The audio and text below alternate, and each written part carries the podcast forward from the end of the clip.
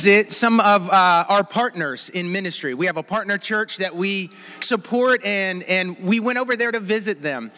Chris and Lisa, uh, they're old pros at this trip. And so when we get over there, they know that we have to stay up later in order to try and beat the jet lag. Now, this was new to me, but we stayed up later, and by the time it was time to go to sleep, I was exhausted. I fell asleep and I was knocked out. But early in the morning, I was awakened by the sound of a commanding voice outside in the neighborhood.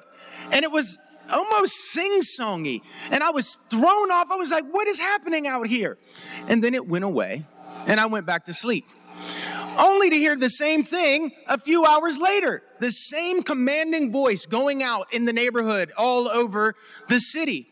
And what I didn't know then, but came to discover, is that what I was hearing was the Muslim call to prayer. Five times a day, there is this loud announcement, this loud call to prayer that comes from these very tall towers called minarets.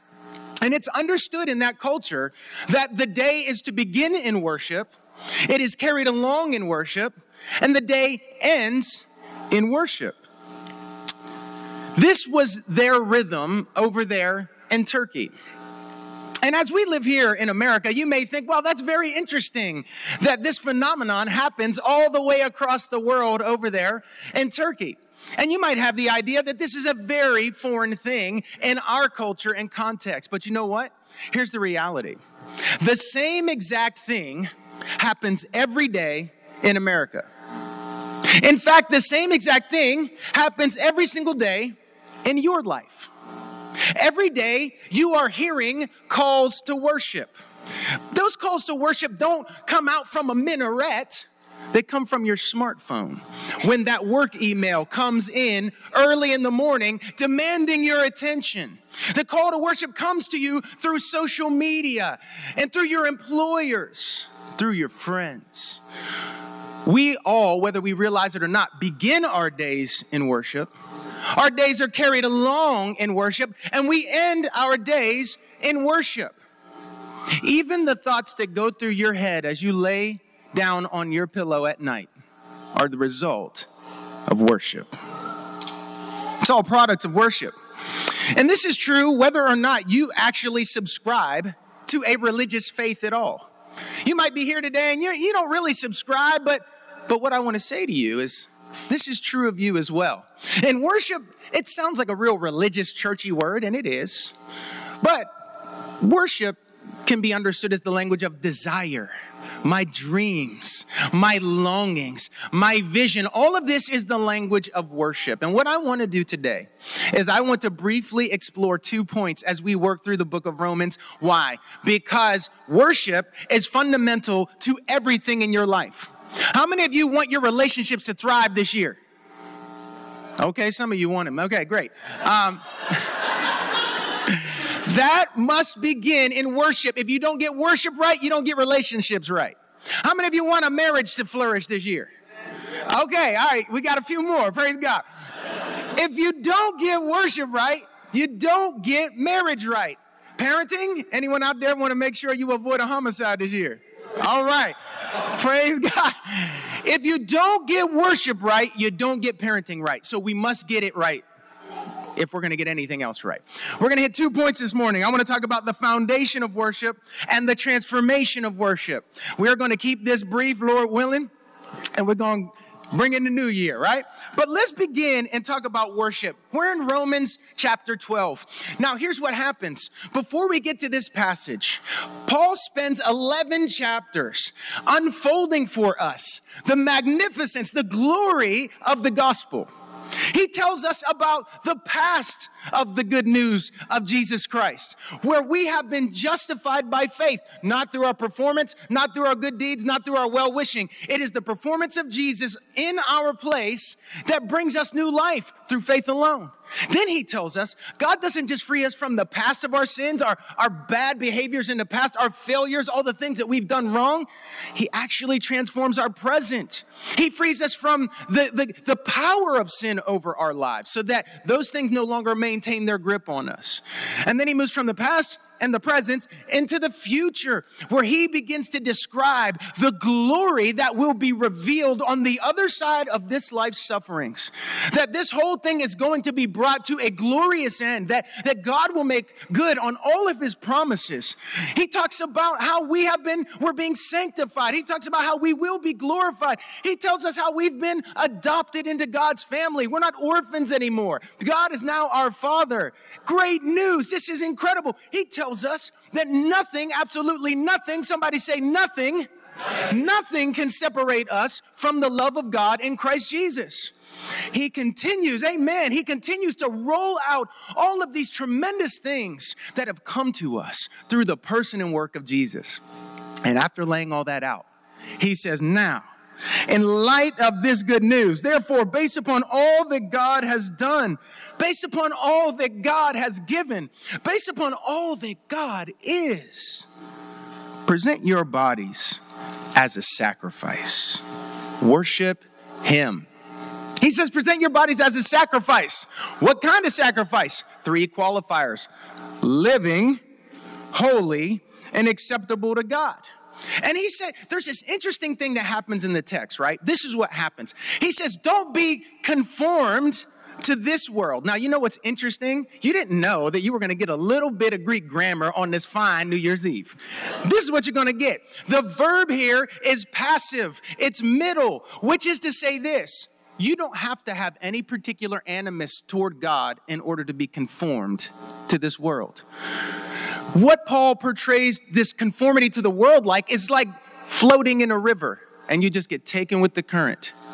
He says, don't be conformed to this world. Don't passively drift with the ways of this world, with the ideologies of this world, with the, the, the, the ethics of this world. No, be transformed. And the, the word that's used here is where we get our word metamorphosis. He says, be a butterfly. Be changed in the very fabric of your character. How? Worship. Worship. Here's the thing, y'all. Our deepest problems as human beings are not psychological, they're not emotional, they're not educational. They are liturgical and doxological, which is to say, the fundamental issues of our lives have everything to do with our heart's worship and loves. That is what guides us, that is the rudder to the ship. And the only thing that varies for each of us is the object of our worship, okay?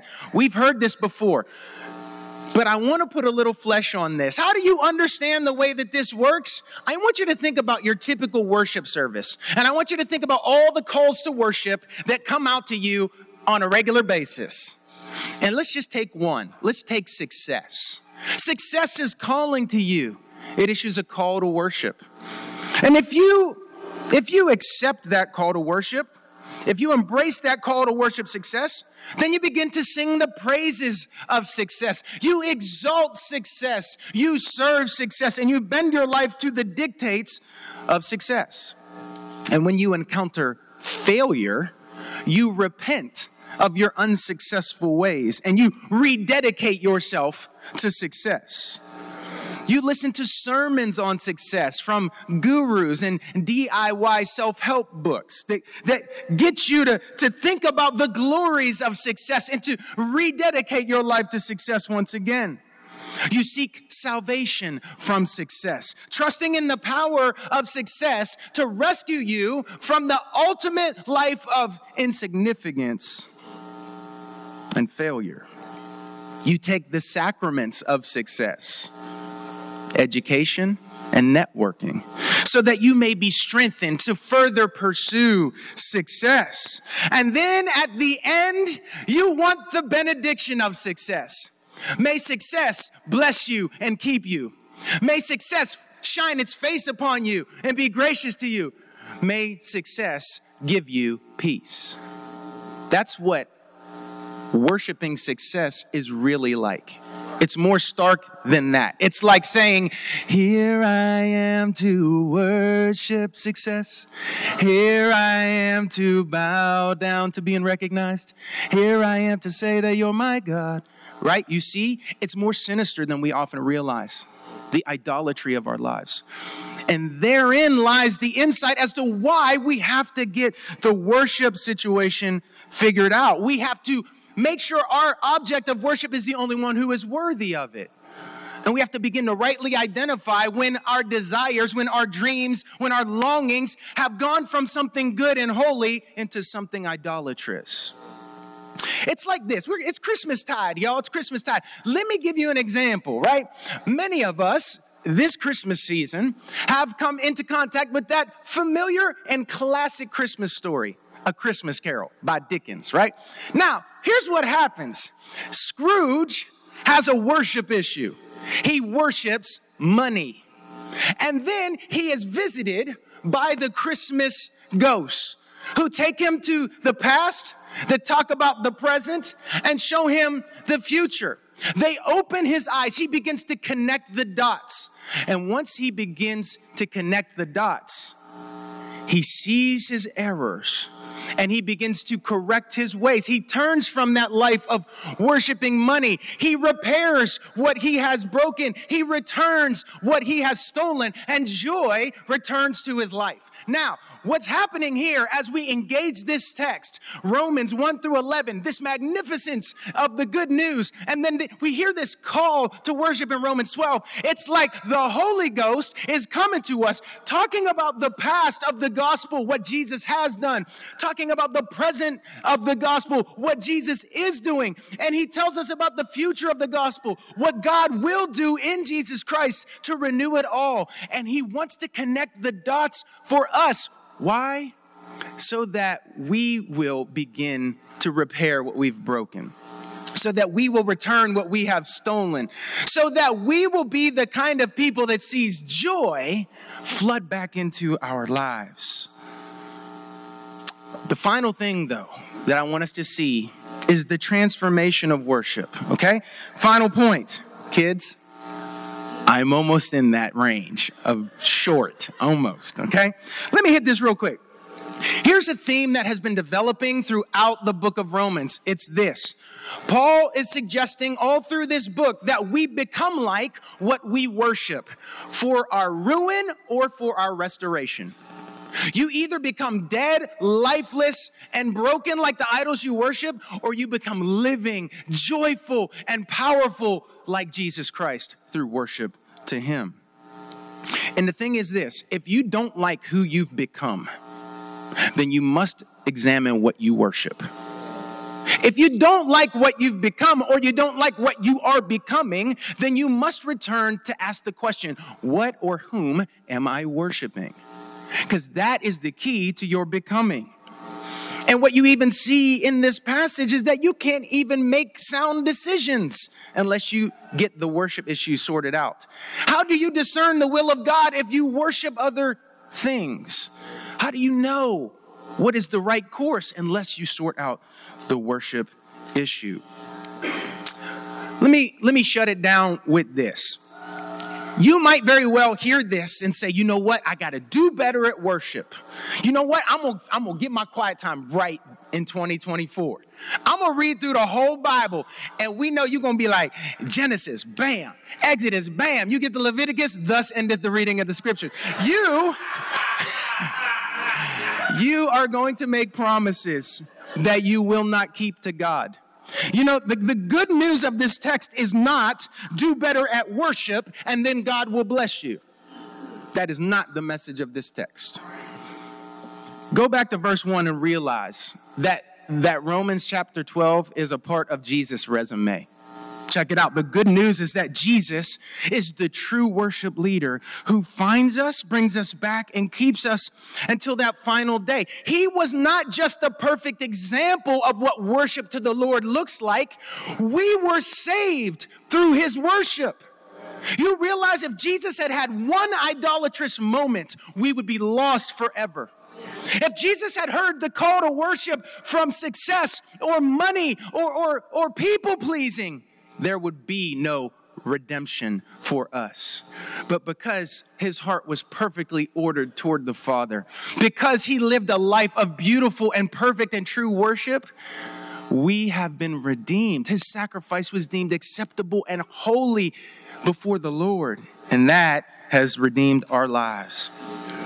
Jesus gave his whole life for you and held nothing back. And what Paul is saying is he deserves the same. We, we should be the kind of people that, that looks into the redemptive worship of Jesus and sees that impacting the way we do. Now, think about it. Jesus in the Garden of Gethsemane. How can you hear him say to the Father, after looking at what it would cost him to bring you home, how can you hear him say, Not my will, but your will be done? And then in your everyday life say, Not your will, but my will be done. It doesn't, it doesn't fit. How do you do this? Short application. The, the ordinary means of grace in the ordinary moments of life. That's how you work this out. You don't need a mountaintop experience. You don't need to go to a conference, get a quiver in your liver from the Lord. No, it's the ordinary means of grace the word, sacraments, and prayer. That is how we grow in worship, and it's in the ordinary moments of life. Don't wait for the big moments to show up. It's in the ordinary moments. I like I like how Mean Gene Peterson puts it in the message. Verse 1. This is how he translates this.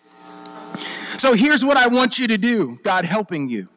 Take your everyday, ordinary life, your sleeping, eating, going to work, and walking around life, and place it before God as an offering.